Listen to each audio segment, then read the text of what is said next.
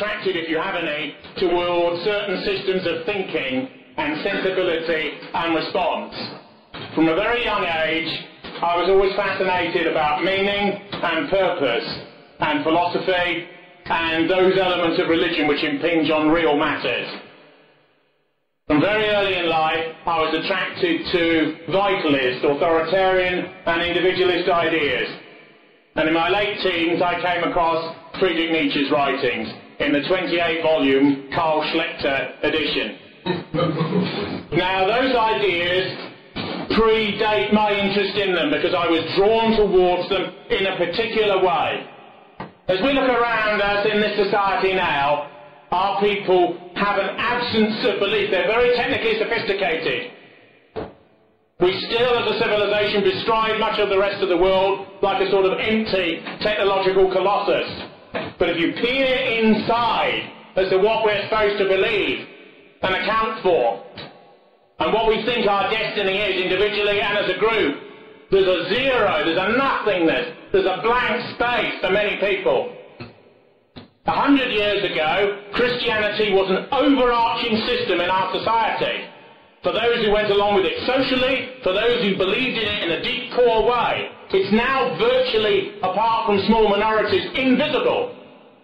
It's extraordinary how a faith system that can shape a civilization in part from a millennia and a half to two millennia can disappear. Those who say that certain ideas and ideals are impossible should look at what's happened to many of our belief systems. A hundred years ago, we had an elite. We actually had a government. We really haven't had a government in this country, pretty much, for about hundred years. Yeah. Not an elite that knows what it wants and understands its mission in life, understands its mission in life, and that will hand on to people after it, and that comes out of groups that exist before it. We're ruled by essentially a commercial elite, not an intellectual elite or a military elite or even a political one, but a commercial profit and loss one. And things have slid to such a degree now that if asked what does it mean to be British, probably about 8 million of our people would say posh and becks. That's what it means for many people, inundated to the tube, and it's vapid nonsense. Now, there are many complicated reasons why much of what Western and white people used to believe in have gone down in the last century. Nietzsche prophesied that the collapse of Christianity for many people, even though he welcomed it personally, would be a disaster for them. Why so? because it gave a structure and a meaning and an identity. A death without a context beyond it has no meaning. It's meat before you. I believe that we're hardwired for belief, philosophical and religious. That we have to have it as a species and as a group. Look at the number of people who go completely to pieces when there is nothing outside and beyond them to live for beyond instantaneous things right in front of them. In France, they teach philosophy from the age of six. For the last couple of hundred years in the Anglo-Saxon and Anglophone world, there's been a hostility to theory. There's been a hostility to abstraction. There's been a complete reaction against a thinker called Thomas Hobbes, who in many ways prefigures many events on the continent in the last century, many, many centuries before. We had an extremely violent and convulsive political and dynastic revolution during the Cromwellian interregnum. And since then it could appear that we've had a quiescence in this society. Yes, we've had radical movements, but the last major political movement to occur was the forming of a party by the trade unions in 1900, which grew into the Labour Party out of the Labour Representation Committee. But the idea that nothing can ever happen in Britain and that we're asleep is false. English life is often depoliticised, yes, but culturally English life has always been quite vital, quite violent underneath the surface, quite emotional. In the Renaissance, in our Renaissance, which is really the Elizabethan period, we were renowned all over Europe for being vital, for being scientifically oriented, for having our minds completely open towards the future. We were regarded as an aggressive and a powerful group that was coming of age. We created the greatest interconnected set of theatre that the world has seen at that time, since the Greeks. We have lost our dynamism as a people, mentally and in every other way. Our people are still quite strong when it comes to the fist and a bit of pushing and shoving. But what's up here is lacking. A thug is not a soldier, and a soldier is not a warrior. And it's the strength which exists up here, which is the thing that we have to cultivate. I believe that strength comes from belief in things which are philosophically grounded and appear real to you. One answer that a critic, well, one response that a critic would give to what I've just said, mentally speaking, is that it's so individualised now and so broken down, and everybody sort of makes it up as they go along. That's called heuristic thinking, technically. And if everyone does make it up as they go along, how will you ever have an organic culture again? But I think this is to misunderstand Western society and Western thought. When Blair says, when he used to be Premier until a couple of months ago, when Blair said that tolerance and equality and forbearance and humanism are our virtues, he is talking about and turning against us a tiny strand of our own civility, which is part of our nature. English and British people often don't like to impose their ideas on others, often will avoid conflict until it becomes actively necessary. Many of these characteristics have been turned on us and used against us. There's also a subtext to this country in the last four to five hundred years, in a lot of our Puritans and our obsessives and our fanatics and our extremists went abroad to found the United States. That's where our Puritans went. Now, many of them were Gradgrind, and the New Model Army banned Shakespeare in Newcastle and flogged actors who dared to perform it. This is England's greatest writer, of course. So there's a sort of Taliban self-destructivity to that type of Puritanism. But we could do with an element, if not of Puritanism, then of asceticism, of belief, and of asking foundational questions about what life is about. To me, this is what right-wing politics is really about. The issues that people campaign on at the level of the street are not incidentals, they are the expression of what's happened when you are ruled by liberal ideas. We've been ruled by liberal ideas for many centuries, but in the most acute form in the last 50 years. Liberal ideas say that men and women are the same and are interchangeable, that war is morally bad, that all races are the same and should all live together, that a population that just exists in a country is just a zone is just an economic area. That everything's based on nationalism and materialism and is purely a calculation of economic self-interest. Now there will be millions of our people who say, what is this chap talking about? This is all abstraction. Go out there in the street and you see the example of a society that's based on these sorts of ideas. Everybody is mouthing somebody else's ideas. Even Brown and Blair and the others. They are coming out with, in their own way, in a tenth-rate way, certain of the ideologies that they knew when they were at Edinburgh or Oxford or wherever. Because everybody speaks unless they are a universal genius who takes hold of reality and reshapes it as a cosmos for themselves. Everyone uses ideas that precede them and to which they are attracted. Even to say, I haven't got any ideas and it's all a load of nonsense is an idea. Everything is ideological. Every BBC news broadcast is totally ideological and is in some respects a soft form of communism, which is what liberalism is.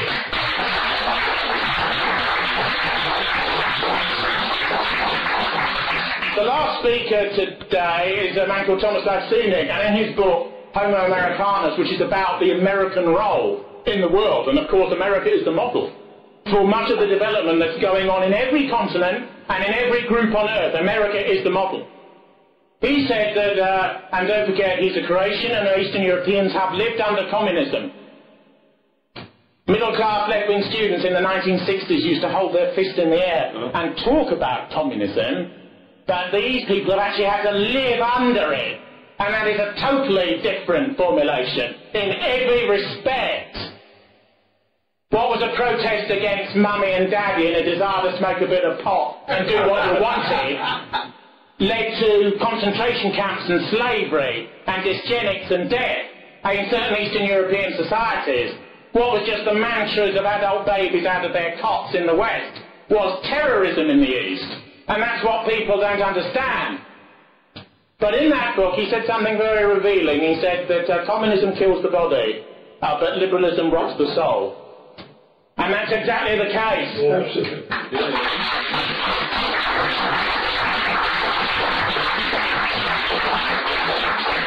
We face a situation in the West where paradoxically, spiritually, we're in a far worse state than the people who lived under communism.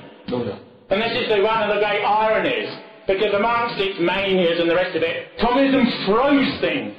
It froze things glacially for 50 years in many respects. And much of the decay, the voluntarist decay, much of which we've imposed on ourselves because of ideas that successive generations of our leaders have adopted from themselves and from others, didn't occur to the same degree in the East. The idea of self-denigration, that patriotism is the worst evil on earth, that patriotism is one stop from genocide, that your worst group is always, your own group's always the worst group. This isn't, hasn't been institutionalised and internalised quite to the same degree.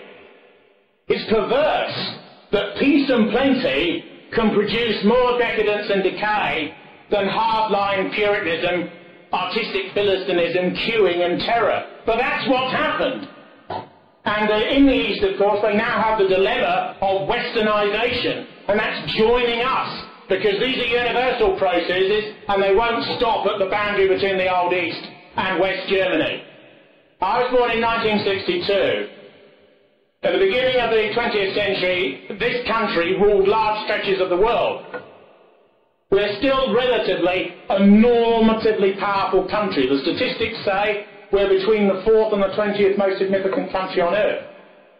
But you also know, on all sorts of registers as you look around, that we don't believe in anything anymore, that we're in chaos, that a large number of our people are miseducated to the degree they hardly even know who they are, that patriotism, although it still exists in the blood and the bone and in the consciousness of many people, has been partially indoctrinated out of many, that people look behind them before they make an incorrect remark, even if they're in the wood.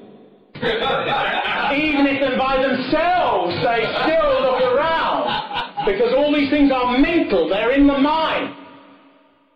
5% of all groups rule their own groups that 80% always conform to the ruling ideology. If somebody says he's a demon, you know, he's in one of those far-right parties, he's in the National Front. That's what they always say, because that's the generic term no. amongst apolitical people for all right-wing groups. Even though the BNP is by far the biggest group and has had by far the greatest degree of electoral success, it's all the NF, really. Um, and the the mass attitude towards all this is it's dangerous and threatening. It's being a Catholic under high Protestantism. It's something that's a threat. And the masses are like this. And they always have been. In Eastern Europe, the present regimes would have you believe that the dissidents were loved. I tell you as a fact that under Soviet tyranny, if you saw Sharansky, if you saw Sakharov, if you saw one of these people walking towards you, you thought, oh my God, and you did everything to pretend that he was an unperson, that he didn't exist, that you weren't in the street with him because there could be a man in a watchtower watching you. Now everyone comes up and says, oh, we agreed with you all along. But in this society, liberalism has learned how to rule in a far more sophisticated way. Towards the end of the uh, quasi-Stalinist stage in Czechoslovakia as well, secret policemen were looking under people's beds for abstract paintings and jazz music and this sort of nonsense. The West allows people who dissent just to think in their own little boxes and doesn't give a damn. Doesn't bother to ban books because 40% of the population can't read them anyway. this is how liberalism rules. It doesn't allow the privilege of dissent because it disprivileges dissenting ideas. And if people can't think and those ideas aren't worth anything anyway, it's invisible. Yes. And therefore you don't even need to quote unquote persecute. You can put economic pressure on people. So you've got a choice to be sort of um, decanted from bourgeois life if you are manifesting in public certain types of opinion. That's one of the pressures that's put on people. That's done deliberately to stop people who have education forming in the head, forming a brain, forming an elite for the fist. And that's done quite deliberately, so that leaders will be choked off. If you go to a university, and Blair and Brown says everybody should go to a university. Right. At the University of Slough, straight the Thames Valley, there are 28,000 students, and they do courses in golf and tourism and hairdressing. Hmm. It's just mass training for a post-industrial society for sort of semi-robotic nerds to do repetitive tasks in framed environments where they're being timed and watched all the time. Now, because I believe it's thought which our, characterises our race and our group more than anything else, I think thinking is cardinal for many people. When the events of 1968 occurred, there were convulsive riots all across the Western world by left-wing Western youth. They could raise hundreds of thousands in the streets. Indeed, at the key events in Paris and elsewhere, there were a million in the street. There are also very large riots in the United States on many campuses. Western people have always been convulsed by ideals and by ideas. The idea that it's all in the past, that Fukuyama said that the world has ended, that history has ended, and then 9-11 happened. History never ends and things go on and repeat themselves and come back again at times even more violently than before. What our people are crying out for isn't really a religion or a belief system. It's a form of mental strengthening in and of themselves to overcome the disprivileging mechanisms that don't allow them to think and also allow them to reconnect with core areas of identity. I'm not a Christian.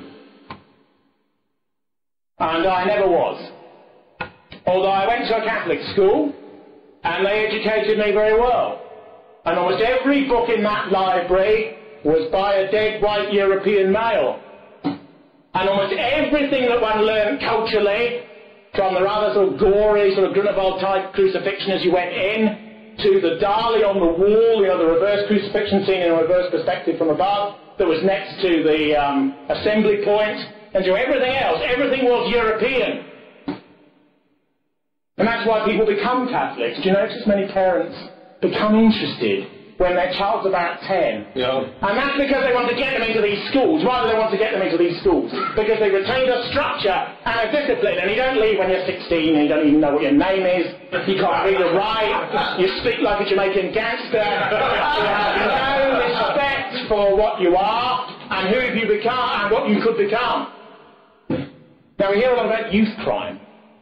And we hear a lot about the uncontrollability of many people in our society. They're not controlled because there's no control up here. One of the cardinal weaknesses of the contemporary West is the feminization of all areas of life.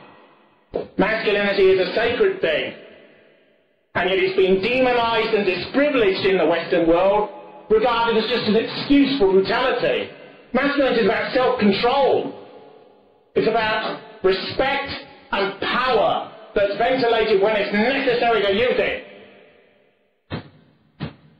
The only way in which you would cure many of the problems that presently exist with elements of uh, lumpen and criminality at all levels of life is to reintroduce national service yeah. with maximum harshness in the initial period.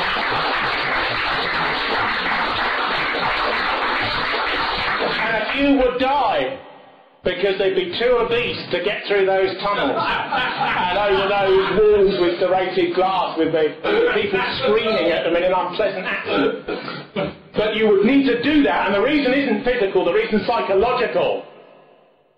Some of our Marines cried when the Revolutionary Guard in the Gulf took their iPods off them.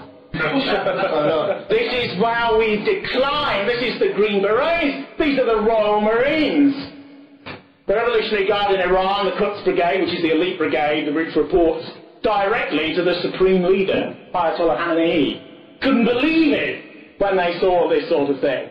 The post-imperial British truly have a tremble in the lip.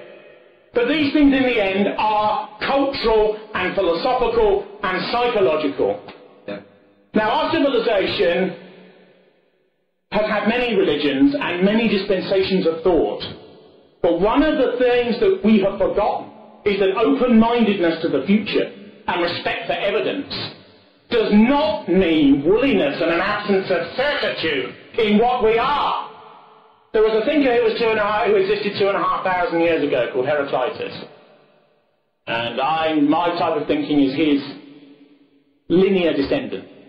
He's a pre-Socratic, he's a sophist. He begins right at the beginning of Western thought when we actually write down what we think. He wrote a book on nature, which Aristotle glossed, and which he survived in fragments. What did he believe? He believed that everything is a form of energy. The fire, he called, we would call it energy today that it exists in all forms of organic and inorganic matter. That thought and the sentience of nature is what we are. Nature has become sentient in us, which means we must incarnate natural law as a principle of being. It's called becoming in my philosophy. The right, even if you don't want to use that term, stands for nature and for that which is given. What does that mean? It means conflict is natural and good. It means domination is natural and good. It means that what you have to do in order to survive is natural and good. It means that we should not begin every sentence by apologizing for our past or apologizing for who we are. Tony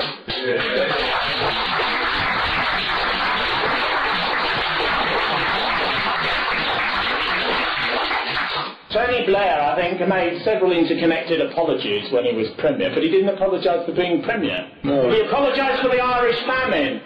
Oh.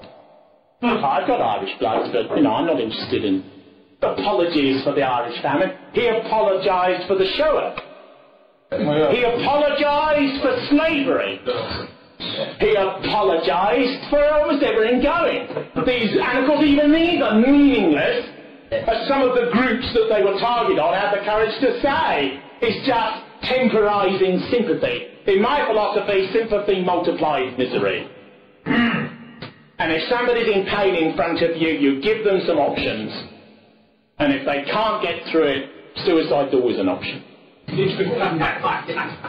now, what does Nietzsche believe? He believes that strength is moral glory, that courage is the highest form of morality that life is hierarchical, that everything's elitist.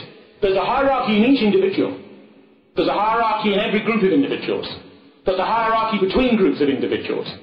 Inequality is what right-wing ideas really mean. Right-wing ideas aren't just a bit of flag waving and baiting a few Muslims. Right-wing ideas are spiritually about inequality. The left loves equality. It believes we're all the same and we must be treated the same. And they believe that as a morality, as a moral good which will be imposed.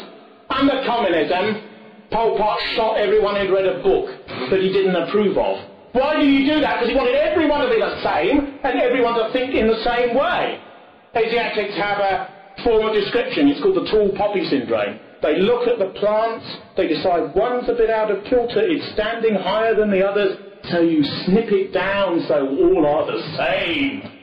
Pol Pot's not his real name, by the way. It's a joke name, it means political potential. when he was very young, Maoists wrote down, this man has political potential, Pol Pot. And that's where he took it from. This man is a terroristic psychopath. That when he took over his society with a teenage militia high on drugs, and almost everything had been blitzed and was defenceless, he put into practice, in a cardinal way, what many of these Western idiots in the 60s with their fist in the air had been proposing. He sat in Paris, in salons, listening to Kristeva, listening to Sartre, listening to de Beauvoir, and he imposed it implacably like the cretin he was. The family's immoral. Shoot all the Buddhist priests that have got people married. Shoot people who are a bit too keen on marriage shoot everyone who's read books about marriage, shoot everybody who's ever said marriage is a good thing. That's quite a pile of bodies and you haven't started yet. that is communism in its rawest and its crudest form. It's a sort of morality of bestiality, essentially.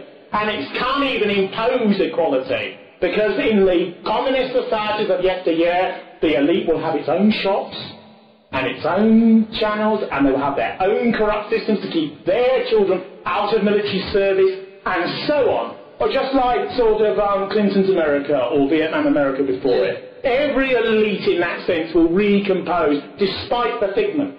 Inequality is the truth.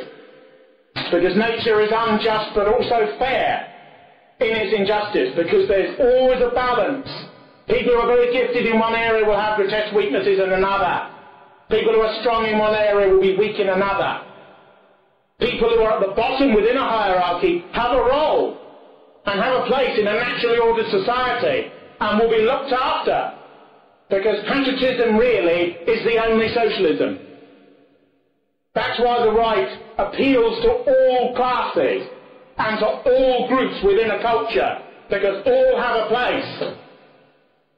Now, I believe that in the Greek civilization, a peasant woman could kneel before an idol and could have a totally literalist, it's called metaphysically objectivist view of a religion. She believed in it absolutely, a fundamentalist in contemporary terms.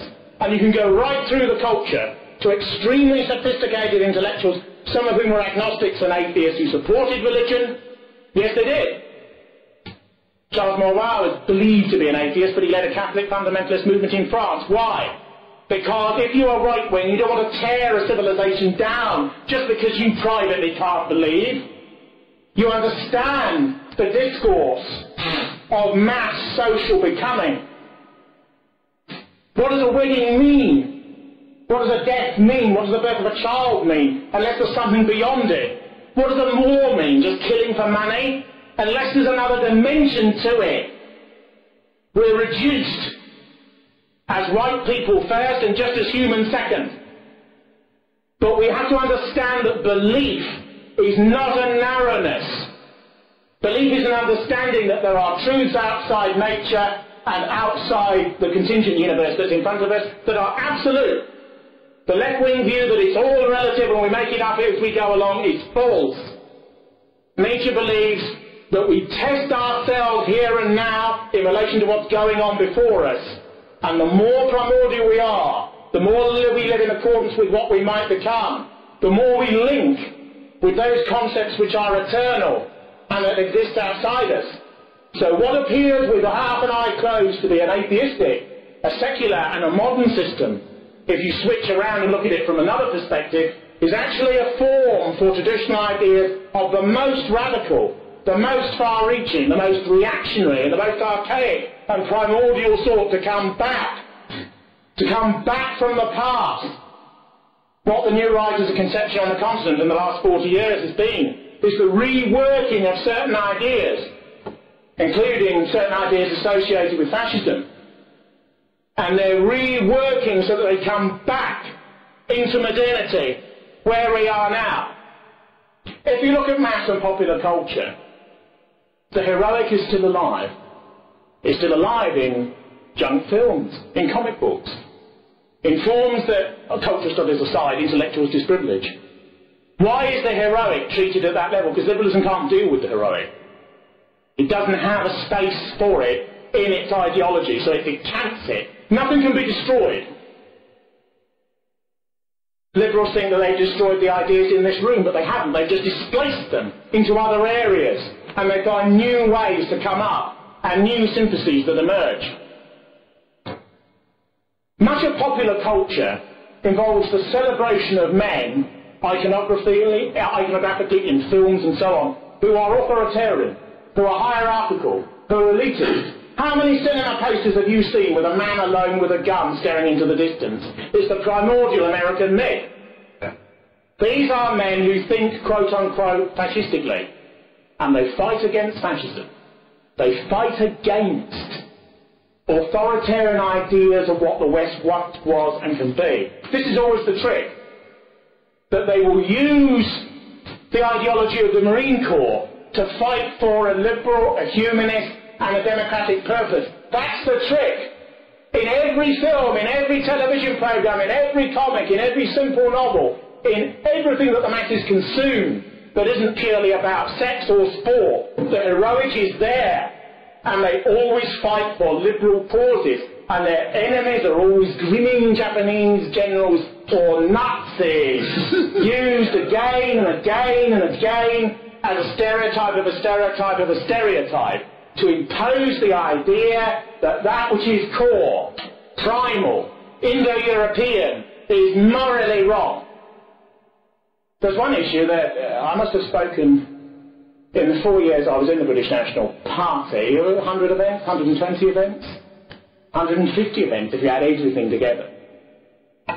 Now, I've never mentioned this topic, which I'm going to talk briefly about now.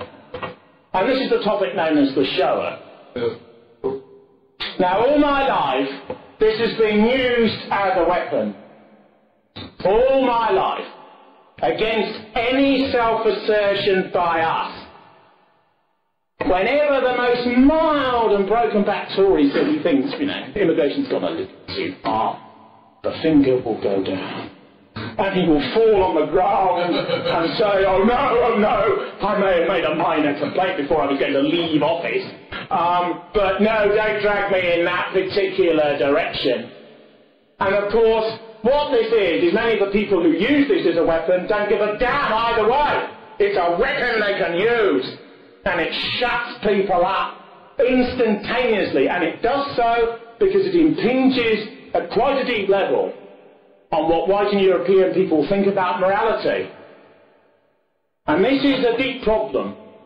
And it's a problem that all right-wing politics since the Second World War, which was in reality a second European Civil War, the European equivalent of the American Civil War in some ways in the century before, and which in a very complicated way it's both an attenuation and a reverse reflex.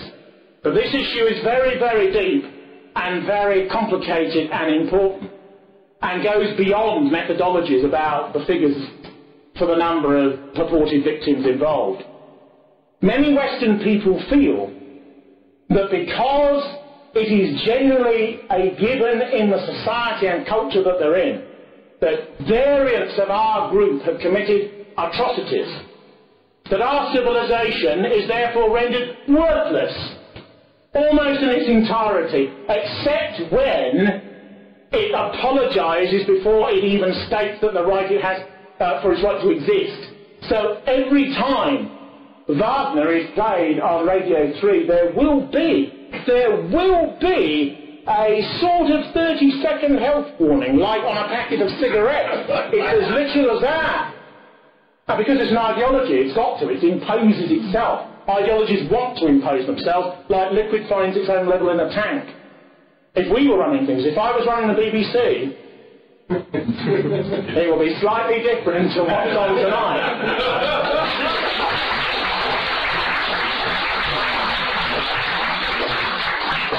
Fact, uh, some people working at the BBC at the moment would, would hang themselves in their studios at the thought. but um, there's a degree to which the issue of the Shoah is very cardinal because it has caused intergenerational hatred, particularly in Germany and elsewhere. It has caused a degree of self-hatred amongst our people, something that de Benoist, the French New Right theoretician from France, talks about a great deal.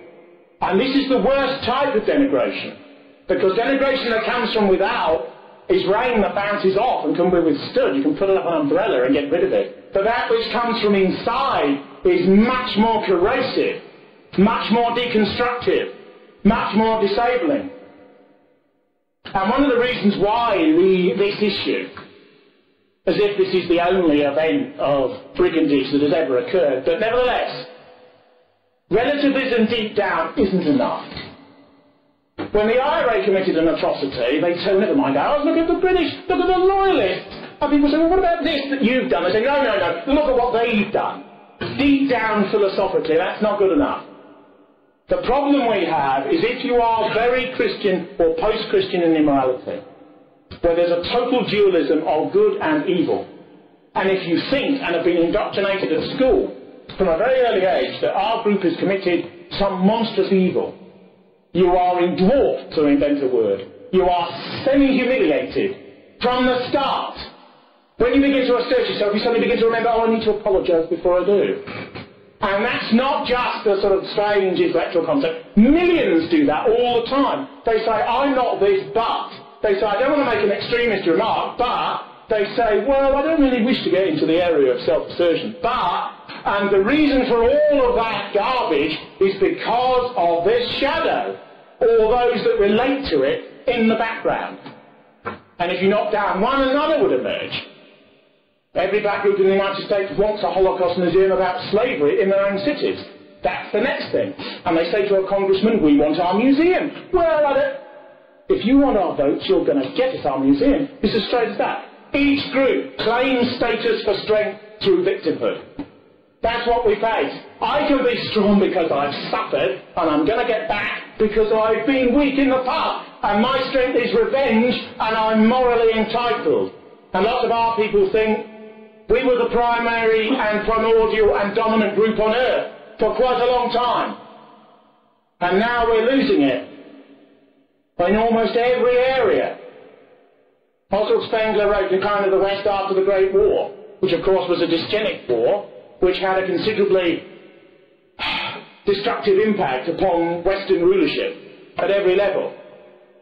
But as you look around, you sense the decline, and if you have a decline and you have a desire to assert yourself to arrest the decline, and you have to apologize to yourself about even having the idea of assertion to arrest the decline, you're not going to get anywhere, are you? No. And that's what this weapon is. Now, my view is the following. I'm technically a pagan. And pagans believe that creation and destruction go together that love is fury. That whatever occurred and whatever occurs, we don't have to apologize. We step over what exists. There's a concept in my philosophy which is called self-over-becoming, where you take things which exist at a lower level that you feel uncomfortable with, and you sublimate them, you throw them forward, you ventilate them, you take that which you don't like and you transmute it alchemically, psychologically and intellectually, and you change it. And you step forward and say, no, to past humiliations, to past indoctrination and degradation of the German people, who are cardinal to the European identity, both because of their cultural and linguistic specificity, and also because of the fact that they're at the heart of the European continent. If they have to apologise every day of the week for being what they are, our group as a whole can never assert itself. And my view is that when this is viewed as an issue, there are relativist dodges, there are things you can say. The deputy chairman of the party that I was in was asked about the Shoah on a Channel 4 programme. And he said, well, which Shoah are you referring to? Are you talking about the communist holocausts, many of which were inspired by Jewish ideas? Silence. Very radical statement for a contemporary BNP leader. Silence. Silence. But of course, that's a clever answer, and it's a political answer, and it's a relativist answer. But my view is I would say we've overcome all of these events. And we will stride on to new forms of glory new forms of that which is implacable. We can rebuild cities again. Every German city was completely destroyed. It was like Grozny and Chechnya now. Nothing at all. I have a friend of mine who's a well-known right-wing intellectual who's almost 80 now. His name is Bill Hopkins. After the war, he served in Hamburg. And during the summer in about 1948, when he was in the RAF, he said all the British troops used to go often outside the city because the stench was so bad because of all the bodies under the buildings that hadn't been reached and hadn't been dragged out or hadn't been put into lime pit. But everything has been rebuilt. Because everything can be rebuilt and built beyond what even existed in the past. So if somebody says to you, you're descended from brigands, which is in a sense individually what that sort of contrary ideology is. You say, well, I'm not going to bother about Dickens and who did what to whom. I've overcome that. Oh, well, I don't like the sound of that. That's a bit illiberal. And I'd say, you just say, liberalism is moral syphilis. And I'm stepping over it. Well, I don't like the sound of that.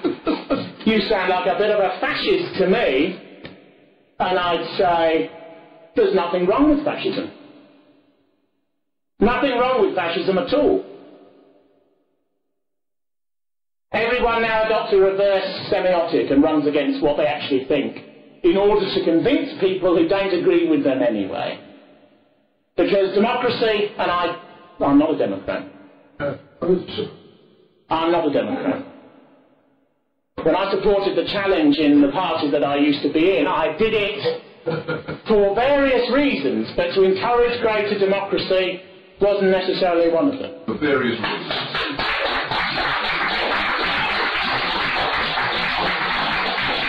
But authoritarianism has to have morality with it. Those who make an absolute claim and who don't live up to the nature of that claim or don't even begin to live up to the nature of it can't advocate authority. Mosley, for example, was regarded as above the movements that he led. And therefore there was a degree of absolute respect, even if people disagreed with him totally on Europe and nation and various other things, because of the respect he had as a man. And if you're the lead right-wing movements, you have to have that degree of character. Character is integral to that type of authority. He would say it would be in a military commander, never mind a political one. If it's not there, you can't make authoritarian pledges and carry on in that sort of way, because you're just involved in the grubby game, which consists of Labour, Liberal, Tory, and different versions of the same thing. To make an absolute claim and not live up to it is worse than being in New Labour. Because they don't pretend, even though people have been fooled.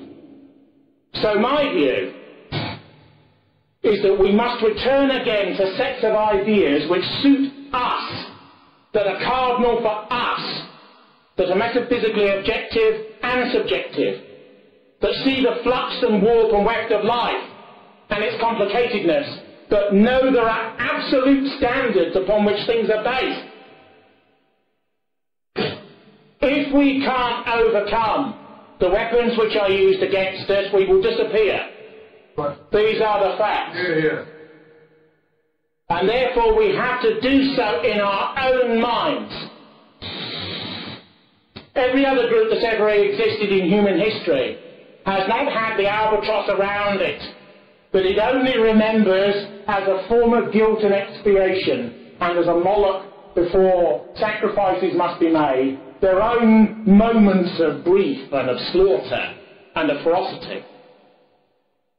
They configure the world in another way. When the Greeks sacked a city in internal warfare, everyone would be enslaved.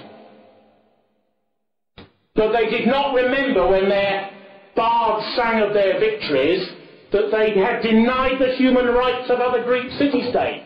No people can survive if it incorporates as a mental substructure an anti-heroic myth about itself.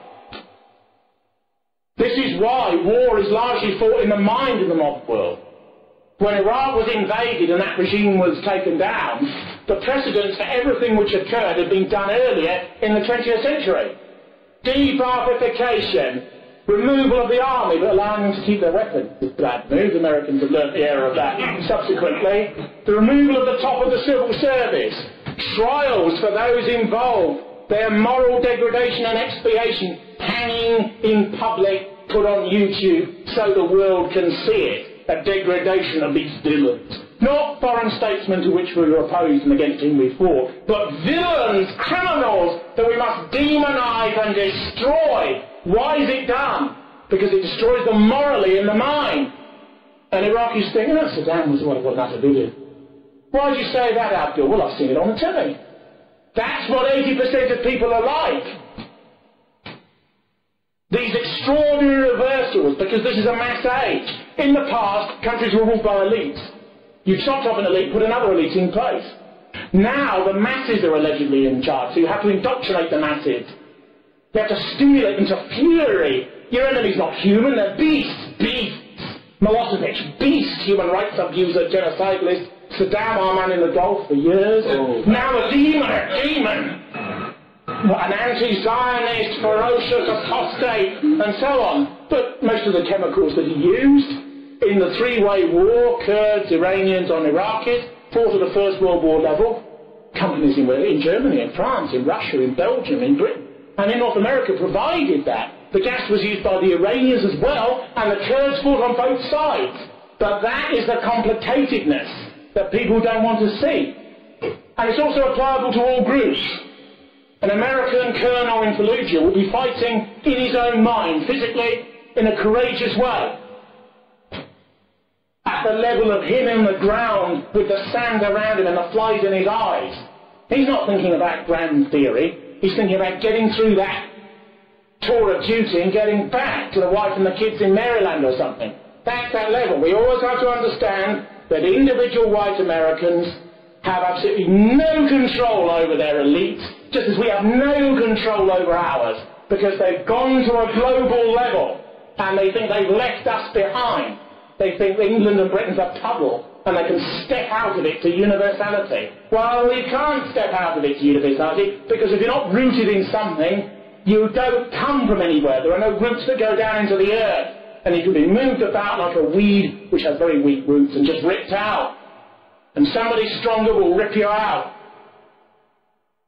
So my role uh, in all these right-wing parties and groups that I've been in, in one way or another, for the last 15 years, is to preach inequality. Did you hear that? He says people are unequal. People are unequal. 75% of it's genetic and biological.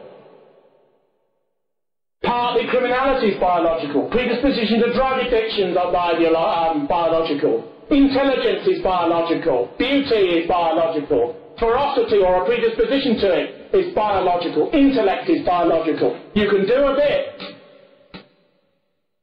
But you're born to be what you are.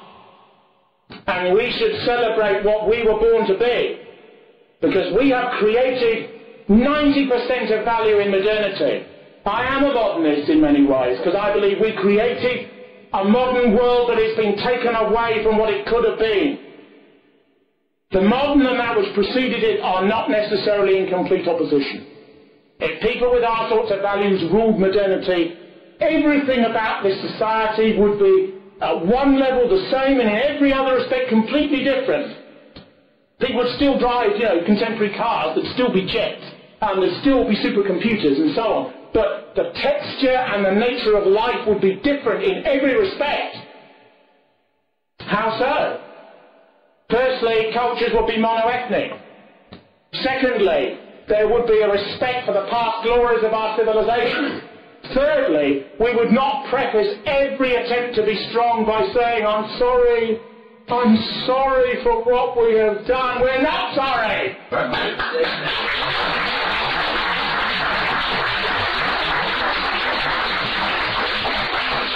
and we stepped over the prospect of being sorry. Now, Martin Begin, in his autobiography, which is called, is it called My Struggle? It's called My Life. he was asked about the massacres of Palestinian villages, which was certainly instituted by his paramilitary group. And he said, the sun comes up and goes down. It was necessary. We lived, we struggled, and they have died. Israel. And we have to be the same. We have to be the same. I spoke at a BNP meeting and the chap who came up to me and said, um, you're a bit right-wing, aren't you? He said. He said, I used to be in the Labour Party. I said, oh, right, that's all right.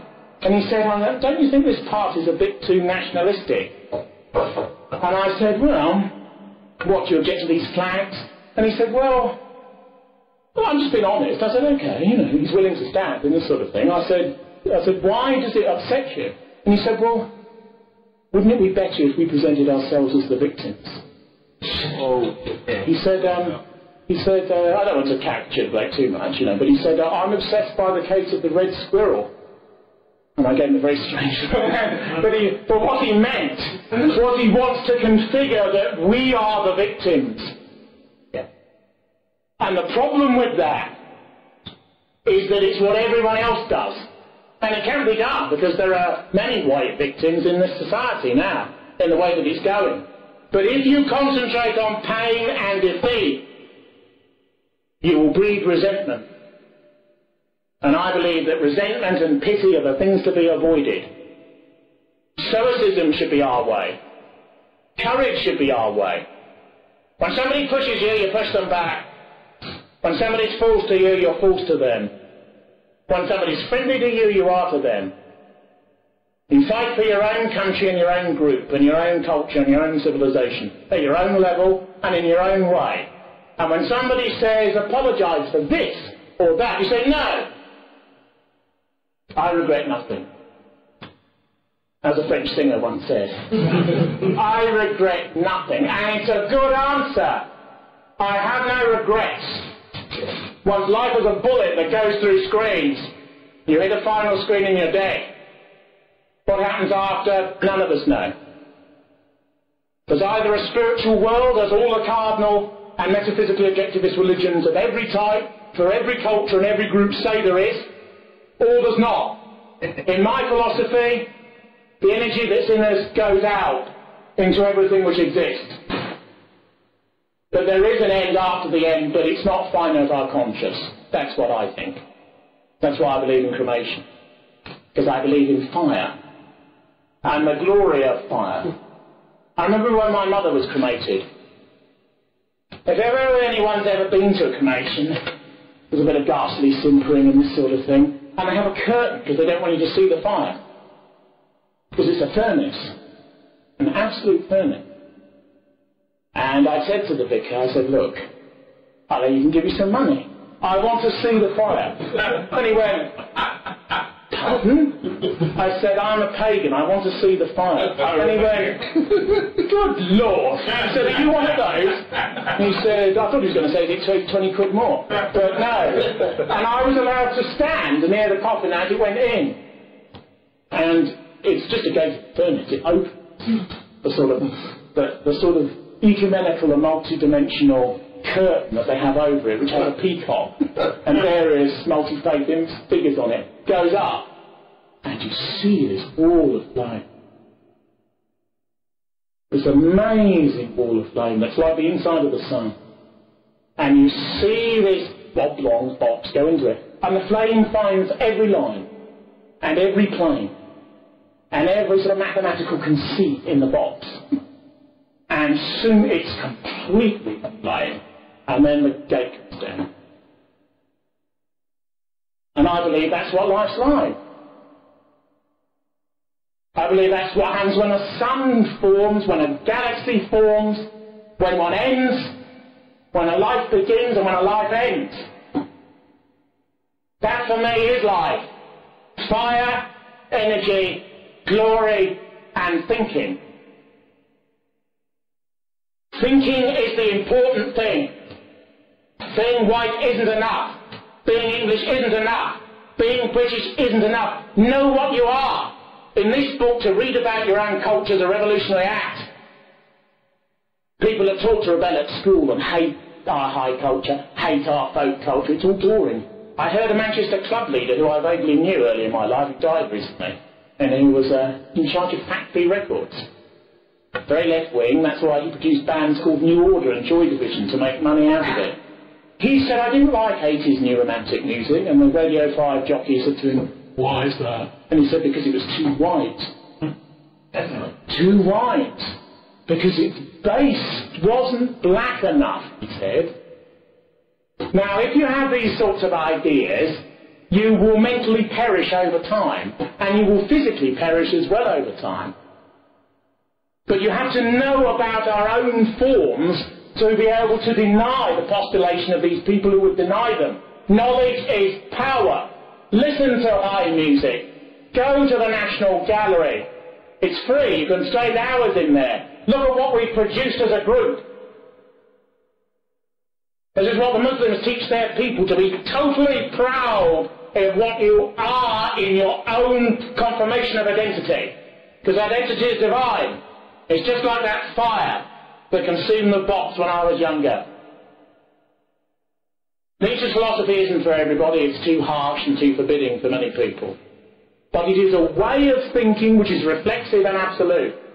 It's a way of thinking which is primordial, extraordinarily Western. It's a way of thinking that enables people to be religious in the sense of the sacredness of life, but also to be open to fact and to evidence and to science. It combines those things that lead to glory and express themselves through tenderness and ferocity. I urge all white people in this era to look into the mirror and to ask themselves, what do you know about what you are? And if you don't know enough, put your hand on that mirror and move towards greater knowledge of what you can become. We're all going to die. And make use of that time which remains. Greatness is in the mind and in the fist. The glory of our type is not, is not behind us. We can be great again.